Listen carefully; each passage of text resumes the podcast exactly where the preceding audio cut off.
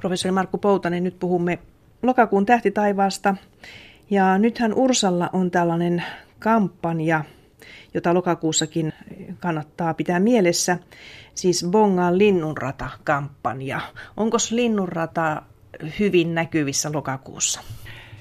Kyllä voi sanoa, että oikeastaan jos johonkin aikaa vuodesta, niin nimenomaan lokakuussa. Ja syy on se, että juuri tässä syksyllä, kun lehdet alkaa pudota puista, mutta maassa ei ole vielä lunta, niin silloin on niin pimeä kuin yleensä voi olla. Aika usein maa on märkä, musta. Ei ole tämmöistä hajavaloa niin paljon. Heti kun tulee lumi, se alkaa heijastaa sitten sitä hajavaloa tuonne taivaalle, ja taivas on paljon vaaleampi. Että kyllä oikeastaan tämä syksy on melkein se kaikkein paras aika katsella ja etsiä sitä linnunrataa. Ja ennen kaikkea sitten pitää vaan mennä riittävän kauas tuonne maalle, kauas kaupungin valoista, niin kyllä se sieltä komeasti näkyy. Meneekö se taivaan halki kauniisti tuolla keskellä suurin piirtein taivaan halki? Kyllä se aika keskeltä menee. Että se siinä illalla, e, iltayöstä, niin se on suunnilleen siellä koillisesta tuonne luoteeseen. Ja sitten kun mennään vähän pidemmälle yölle tuonne puolen yön maihin, niin suunnilleen sitten itä-länsisuunnassa. Se on ihan poikki taivaan kulkeva tämmöinen himmeä utuviiru siinä. Kyllä se sieltä kun riittävän pimeätä on, että hajavaloa ei ole, niin kyllä se sieltä erottuu sitten, mutta se on oikeastaan aika hankala nähtävä kaupungissa, koska heti kun pikkasenkin tulee katuvaloa ja se heijastuu sinne taivaalle ja se linnunrata hukkuu sinne samaan tien siihen taustavaloon. Niin, se on totta, että valosaste kyllä vaikuttaa sen näkemiseen, mutta jos on tosi pimeä paikka, niin sehän suorastaan hohtaa, että sen valossa melkein näkee tehdäkin jotakin.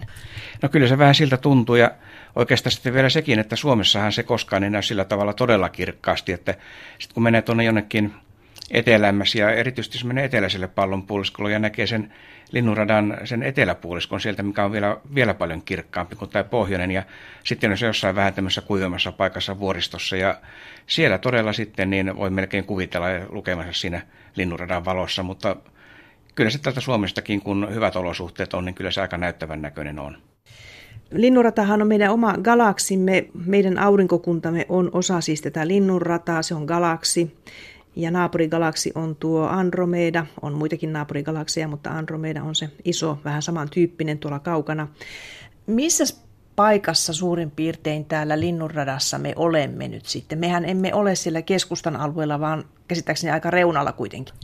Joo, se on meidän onni, ettei olla siellä mustien aukkojen vieressä linnunradan keskellä. Se on aika kamala paikka, ei, ei varmaan maapalloa ja elämää olisi, jos me siellä oltaisiin. Me ollaan siinä keskivälistä vähän ulospäin, että siellä ulkoreunoissa ei kuitenkaan missään haja, haja-asutusalueella, että ihan kuitenkin kunnolla linnunradan sisässä, mutta ei tosiaan siinä ruuhkaisimmalla alueella keskustassa.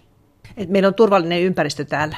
Kyllä tämä varmaan aika turvallinen on, ja voi sanoa, että nimenomaan juuri nämä alueet tässä, koska tässä ei ole oikeastaan lähistöllä mitään semmoista isoja tähtikeskittymiä tai muuta. Että tämä on kohtuullisen harvaa aluetta vielä kaiken lisäksi, että voi niin kuvitella, että vuosimiljardeja saadaan olla ihan rauhassa esimerkiksi tähtien lähiohituksilta. Avaruusmaisemahan näyttäisi aika erilaiselta, jos olisimme siellä vähän enemmän keskustan alueella, että sitten olisi paljon valoisampia kohteita tuossa ympäristössä. Kyllä siinä on ensinkin varmaan näitä kirkkaita tähtiä ja tähtiä paljon tiheämmässä ennen kaikkea, että siellä sitten niin se taivas on todella hyvin erinäköinen. Tietysti se ei ole, että me ollaan itse täällä linnunradan sisässä, niin sehän juuri saa aikaan sen, että se näkyy tämmöisenä vyöhykkeenä yli taivaan, koska me katsotaan tämmöistä litteä kiekkomaista kappaletta tai tätä muodostumaa niin sieltä sisältä käsiin, eikä ulkoa päin. Että jos me ulkoa päin katsottaisiin, silloin se näyttää siltä samanlaiselta kuin on nämä toiset linnunradat, joista sitten saadaan valokuvia kauempaa katsottuna. Onko tuossa linnunradassa jokin tietty alue, jota erityisesti mielestäsi kannattaisi tutkailla iltakävelyillä? No tietysti se kaikkein mielenkiintoisena alue on nimenomaan se linnunradan keskustasuunta, koska se on se kaikkein kirkkain, mutta se kun ei näy Suomesta. Oikeastaan Suomessa niin kyllä se on tuosta, kun lähtee taivaanlaelta, sitten menee sinne, tällä hetkellä taivaanlaelta menee sinne etelään lounaaseen päin, niin se osa on ehkä se kaikkein mielenkiintoisena kirkkain, mutta yhtä lailla kun taivaanlaelta lähdetään sinne pohjoiseen päin, niin kyllähän sielläkin sitä vaan harvemmin tulee sinne suuntaan katsottua, että siellä sitten ihan taivaan laille, kun mennään. Siellähän on näitä tällä hetkellä Kassiopeia ja Perseusta ja, ja muita tähdistöjä, jotka sitten taas ovat ihan sinänsä mielenkiintoisia. Ja sitten siellä on näitä, esimerkiksi Perseuksen kaksostähtijoukko on siinä. Ja täytyy muistaa, että eihän tuo Andromeda-galaksikaan, niin eihän se kauhean kaukana sitä linnunradan yön suunnasta ole. Että kun sinne suuntaan katsoo, niin kyllä siinä toisessa silmän nurkassa näkyy sitten Andromeda ja toisessa tämä meidän oma linnunrata. Niin, siinä on nyt tosiaan tuo Kassiopeia tuolla keskellä tuota tähtitaivaan näkymää, ja se on siinä linnunradan päällä tavallaan tuo Kassiopeia. Sehän on tuommoinen tupla V -kuvio, ja ihan näyttäisi tuossa, kun sinulla on edessäsi tuo lokakuun tähtikartta, niin näyttäisi olevan ihan siinä, nimenomaan ihan keskimmäisenä nyt tämmöinen tupla V tuossa Kassiopeia. Kyllä, sitä niskakennossa saa nyt katsoa, kyllä se on hyvin lähellä taivaanlakea tuossa ihan suoraan pään päällä. Ja kyllä kun sen ensimmäisen kerran oppii sitä näkemään ja tunnistamaan, niin helppohan se sieltä löytää, että se on tosiaan tuommoinen tuplaveen näköinen. Siinä on ne muutamat kirkkaammat tähdet siinä linnunradan vyön päällä ihan suoraan, ja se löytyy sieltä erittäin helposti, ja se on oikeastaan, kun se on aina näkyvissä, sitä, se löytyy melkein koska tahansa, mutta juuri tietysti tähän aikaan vuodesta se on sillä tavalla toisaalta helppo, kun se on tuolla korkealla, toisaalta vähän vaikea, kun sitä todella joutuu sitten kurkottelemaan suoraan ylöspäin ja katsomaan sinne, että sen löytämisessä ei ole ongelmia. Sitten siinä tosiaan, kun mennään pikkasen tuonne idän suuntaan tai mihin tai aikaisemmin illalla katsoo, niin tuonne pohjoisen tai koillisen suuntaan mennään sitä linnunradan vyötä pitkin, niin vähän matkan päästä tullaan tuo Perseuksen tähtikuvia, missä on myös kohtuullisen kirkkaita tähtiä siinä ihan, ihan Kassiopean lähellä. Niiden väliin jää sitten semmoinen kahden pienen ututuhrun muodostama Perseuksen kaksostähtijoukko, joka paljaan silmin, kyllä se sieltä näkyy, kun hyvät olosuhteet on ja osaa oikeaan kohtaan katsoa, mutta kyllä sitä oikeastaan, jos kiikarilla tai pienellä kaukoputkella katsoo, niin sehän on paljon komeampi. Siinä on kaksi tämmöistä pientä avointa tähtijoukkoa, missä on, on kymmenittäin tähtiä, ne on ihan vierekkäin siinä, ja, ja paljaan silmin se vaan näkyy semmoisena tuhrusena utuläiskänä. Ja se on siis Perseuksen alueella? Se on juuri Perseuksen tähdistön puolella, mutta siinä Kassiopean ja Perseuksen välissä. Tässä on siis monia tosiaan kirkkaita tähtiä tässä Kassiopeiassa. Katselin myös, että siellä on tämmöinen hyperjättiläinen, joka on yksi kirkkaimmista tunnetusta tähdistä. Ja sen, sillä on absoluuttinen kirkkaus miinus kuusi pilkku seitsemän ja näennäinen kirkkaus noin plus viisi pilkku kaksi. Nyt Markku Poutanen, puhutaan siis kahdesta, absoluuttinen kirkkaus ja näennäinen kirkkaus. Mitäs näillä tarkoitetaan? Absoluuttinen kirkkaus tarkoittaa sitä, että niin kuin nimikin sanoi, niin absoluuttisesti kuinka kirkas se on. Ja sitä mitataan sillä, että kuvitellaan, että kaikki tähdet oltaisiin tuotu samaan etäisyyden päähän meistä. Ja silloin mitä kirkkaampi tähti, sitä kirkkaampana se näkyy. Mutta todellisuudessa tähdet on hyvin eri etäisyyksillä. Ja, ja nyt tietysti se näennäinen kirkkaus tarkoittaa sitä, että millaisena se näkyy tällä hetkellä maapallolla. Ja tietysti se, että tähti on absoluuttisesti kirkas, mutta jos se on hyvin kaukana, niin silloin se näkyy himmeänä, eli se näennäinen kirkkaus on pieni. Ja nyt tässä tapauksessa esimerkiksi, niin vaikka tämä tähti absoluuttisesti on hyvinkin kirkas, se on kuitenkin niin kaukana, että se vaan näkyy nippa nappa paljain silmin. Eli sitä ei niin kuin sillä tavalla paljain silmin kyllä sieltä älyä erottaa, että tämä on jotenkin erityisen kirkas. Ja sitten taas vastaavasti, kun taivaalta katsotaan kirkkaita tähtiä, niin se kirkkaus voi johtua yksinkertaisesti vain siitä, että ne on niitä lähimpiä tähtiä, jotka näkyy sitten kirkkaampana kuin ne kaukaisemmat, mutta todellisuudessa niin absoluuttinen kirkkaus voi olla sitä samaa luokkaa kuin esimerkiksi aurinkon. Aurinkohan on sitten taas absoluuttisesti aika himmeä tähti loppujen lopuksi, jos verrataan näihin muihin, niin jos se tähän standardietäisyydelle viedään, niin aurinko sitten ehkä nippa nappa näkyisi paljain silmin, että vastaavasti taas se sitten on niin lähellä meitä, että se on sitten ihan valaisee koko päivä taivaan, että me hänestä muita tähtiä nähdäkään. Mitenkäs tuota absoluuttista kirkkautta pystytään arvioimaan maasta käsin? Se perustuu ihan siihen, että mitataan se näennäinen kirkkaus, sen jälkeen sitten jollain muulla keinolla pyritään arvioimaan, mikä se tähden etäisyys on. Ja ihan näistä kahdestahan se tulee, että jos etäisyys ja näennäinen kirkkaus tunnetaan, niin ihan laskennallisesti voidaan laskea, että mikä se kirkkaus olisi, jos se oltaisiin tuotu tähän standardietäisyyden päähän.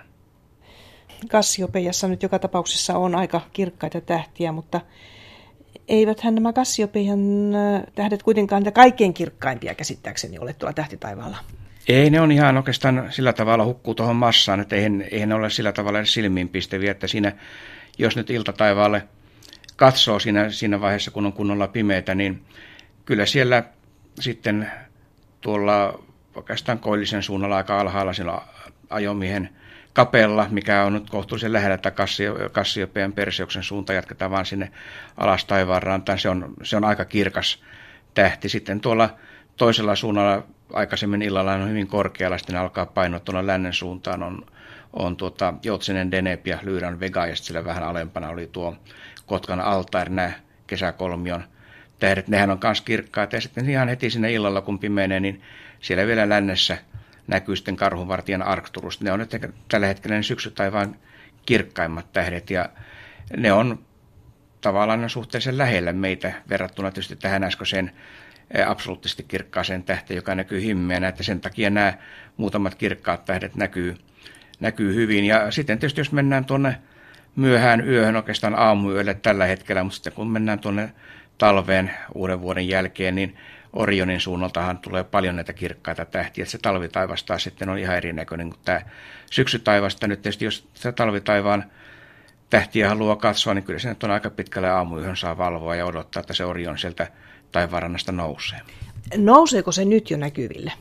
Kyllä se puolen yön jälkeen alkaa näkyä, että siinä vaan tosiaan ei se vielä kunnolla sitten näy ennen kuin ihan tuolla myöhemmin aamuyöllä, mutta kyllä tietysti me ollaan niin pitkällä syksyllä, että kyllä ne talven tähdistöt siellä alkaa sitten aamuyöstä näkyä. No niin, sitäkin voi sitten, jos valvoo myöhään yöllä, niin voi siis katsella eli tätä Orionin tähtikuviota, koska sehän on kaunis semmoinen tiimalasimainen kuvio eteläisellä taivaalla. Puhutaanpas vielä noista planeetoista. Nythän on siis niin, että planeettoja on sekä ilta- että aamutaivaalla. Oikeastaan enemmän aamutaivaalla, ja aamutaivaallakin siellä on se Venus. Venus näkyy nyt tässä lokakuussakin ihan hyvin ja komeasti, ja sitten siinä Venuksen vieressä, niin tässä lokakuun alkupäivinä, niin on punertava Mars-planeetta. Ja Mars on aika himmeä siinä, ja varsinkin kun sitä Venukseen vertaa, niin eihän se kauhean hyvin sieltä näy, mutta se on kuitenkin tässä lokakuun ensimmäisellä viikolla, niin se on ihan siinä Venuksen vieressä, ja sillä tavalla se on helpompi löytää. Sitten tuota, oikeastaan siellä iltataivaalla, niin ei siellä paljon muuta ole kuin paljon silmin nähtävinen kuin Saturnus, ja sekin painuu sitten sinne taivaanrantaan, ja alhaallahan se on muutenkin, se ei, se ei tässä lähivuosina kovin korkealla Suomesta nähtynä edes nouse, niin Saturnus siellä vielä pilkahtaa. No sitten tietysti Uranus, mikä ei näy paljon silmin, niin Uranus on oppositiossa tässä lokakuun puolivälissä, eli vastapäätä aurinkoa, ja se näkyy sitten koko yön. Se on nyt kalojen tähdistössä, että se on vielä aika, voisi sanoa aika hyvinkin Suomesta näkyvissä tällä hetkellä, mutta kyllä se käytännössä Uranuksen löytäminen, se vaatii ihan hyvän tähtikartan ja hakukartan, mihin se on merkattu, missä kohtaa se minäkin yönä on, että kiikarilla periaatteessa löytää, mutta kyllä se sen hakukartan vaatii. Ja sitten se viimeinen vielä, eli Neptunus, niin sekin näkyy tuolla iltataivaalla vähän enemmän lännen suuntaan, että se laskee sitten jo aikaisemmin, ja Neptunus on sitten niin himmeä, että se voi sanoa, että kiikarilla se on jo aika haastava kohde, että siihen tarvitaan sitten jo pieni kaukoputki ja vielä parempi hakukartta sen löytämiseen. Että nämä on nyt ne näkyvät. Jupiter on siellä auringon suunnalla, sitä ei nyt näy, ja, ja samoin sitten Merkuurio, se, sehän vilahti tässä syksyllä jo, mutta, mutta nyt se taas on auringon suunnalla, ja täytyy sitten odotella taas sinne myöhempään vuotta ennen kuin se seuraavan kerran näkyy. Että sanotaan pikkasen köyhää kuitenkin näiden planeettojen kanssa, että Venus on ehkä se kaikkein näyttävin, ja tietysti kun nämä aamut tässä pikkuhiljaa pimeänä, niin ei tarvitse ihan niin kauhean aikaisin herätä, että näkee sen Venuksen sieltä aamutaivalta. Planeettoja siis on näkyvissä kuitenkin, vaikkakin mielestäsi köyhästi, mutta joka tapauksessa siellä ne ovat. Nyt lokakuussahan lentävät myös orionidit, eli tähdenlentoparvi, orionidit, maksimi on kahdeskymmenesensimmäinen kymmenettä. Joo, niitä näkyy oikeastaan, voisi sanoa, koko lokakuun enemmän tai vähemmän, yleensä vähemmän, muutama tähdenlento tunnissa, ja tosiaan tuo kahdenkymmenenyhdeksännen päivän, kahdenkymmenenyhden päivän paikkeilla niin arvioidaan olevan sen maksimin. Ja niitä on ehkä semmoinen toistakymmentä vajaa kaksikymmentä tähdenlentoa tunnissa, että eihän siinäkään kovin tiheästi niitä ole, mutta kuitenkin tänä vuonna on sillä tavalla hyvin, että kuu ei haittaa, siinä kuu on sitten ohittanut jo täyden kuun, niin se ainakaan iltayöstä niin ei sitten ole sillä taivasta valaisemassa. Ja tämä suunta, mistä ne tulee, eli se on sillä Orionin suunnalla, se nousee sitten vasta silloin myöhemmin illalla sinne taivaanrantaan tai melkein puolen yön aiko, aikoihin on sillä matalalla idässä, että se tietysti tarkoittaa sitten sitä, että joutuu sinne vähän myöhemmin aamuyölle odottamaan ennen kuin niitä tähdenlentoja näkyy sitten vähän enemmän. Periaatteessa iltayöstäkin voi näkyä, mutta, mutta paremmin ehkä sitten kuitenkin aamuyöllä. Ja nämä orionidit, ne on aika semmoisia nopeita tähdenlentoja, menee, menee aika lujaa vauhtia siinä ja vilahtaa siitä, ja aika usein sitten se saattaa jäädä tämmöinen savuvana tai utuvana siihen hetkeksi siihen perään. Ja nämä, sillä tavalla nämä monet näistä tähdenlentoparvista, nehän liittyy johonkin tunnettuun komeettaan. Ja nyt tietysti tämä Orionidin parvi, niin tämä nyt liittyy, voisi sanoa, ehkä siihen kaikkein tunnetuimpaan, eli Halleyn komeetan jäännöksiin ja jätteeseen, mitä sinne Halleyn komeetan radalle on jäänyt, niin joka vuosi sitten maa aina kulkee sen soraavanan läpi siitä, ja silloin syntyy nämä Orionidit. Minkä takia se komeetta nyt tuolla tavalla luopuu sitä sorastaan pitkin matkaa tuolla niin, että niitä lentelee siellä avaruudessa? Siitähän lähtee silloin, kun se on lähimmillään aurinkoinen tuommoinen rekka, rekka-autolastillinen joka sekunti. Ja se pinta kuumenee ja sulaa, ja se on semmoista likasta höttöä siellä, ja kun se jää sulaa siitä, niin siinä jää sitten se höttö siinä, mikä irtoaa sitä kometan pinnasta, ja se jää siihen kometan radalle sitten tämmöisenä soravanana. Eihän se tietysti absoluuttisesti mikään tiheä ole, että ei sitä paljon silmin näe, että tuossa on joku tämmöinen soravana, mutta kun siinä maa menee sitten tämmöisen vanaan poikki, niin kyllä siellä niitä tähdenlentoja, jos siellä on kuitenkin tuommoinen muutama kymmenen tähdenlentoa tunnissa, niin ei se vaan tarkoittaa sitä, että tuommoinen kahdentoistatuhannen kilometrin läpimittainen kiekko, niin siihen osuu sitten ne, se muutama kymmenen pientä soranjyvästä tunnin aikana, niin ei se sinänsä kauhean tiheä ole. Ovatko ne tosiaan ihan tuommoisia sorajyväsen kokoisia, vai onko siellä isompiakin kivenmurikoita? No kyllä nämä tavalliset tähdenlennot, mitkä on tuolla, näkyy, näkyy tämmöisenä ihan normaalina tähdenlentona, nämä on just semmoisia sorajyvän kokoisia vähän isompia. Sitten kun se alkaa mennä tuonne sormenpään koko luokkaan, niin sitten sitä jo syntyy tämmöinen vähän kirkkaampi, ei ehkä vielä ihan kunnon tulipallo, mutta kuitenkin semmoinen jo kirkas tähdenlento. Ja sitten jos mennään tosiaan semmoisiin isompiin nyrkin kokoisiin kappaleisiin, nehän aiheuttaa sitten tämmöisen oikein komean tulipallon taivaalle, että niitä näkyy sitten jo paljon harvemmin. Tässä edessäni on valokuva, jonka olet ottanut. Ja et ole ottanut sitä Suomesta, vaan Reykjavikissa käydessäsi, ja olet kuvannut siinä tähtitaivasta Reykjavikissa. Mitäs haluaisit sanoa? Se on hieno kuva. No siinä tuli ihan tämä aikaero vastaan, eli aamu, aamulla vähän ennen aamun sarastusta, niin ei enää nukuttanut sitä hotellihuoneen ikkunasta.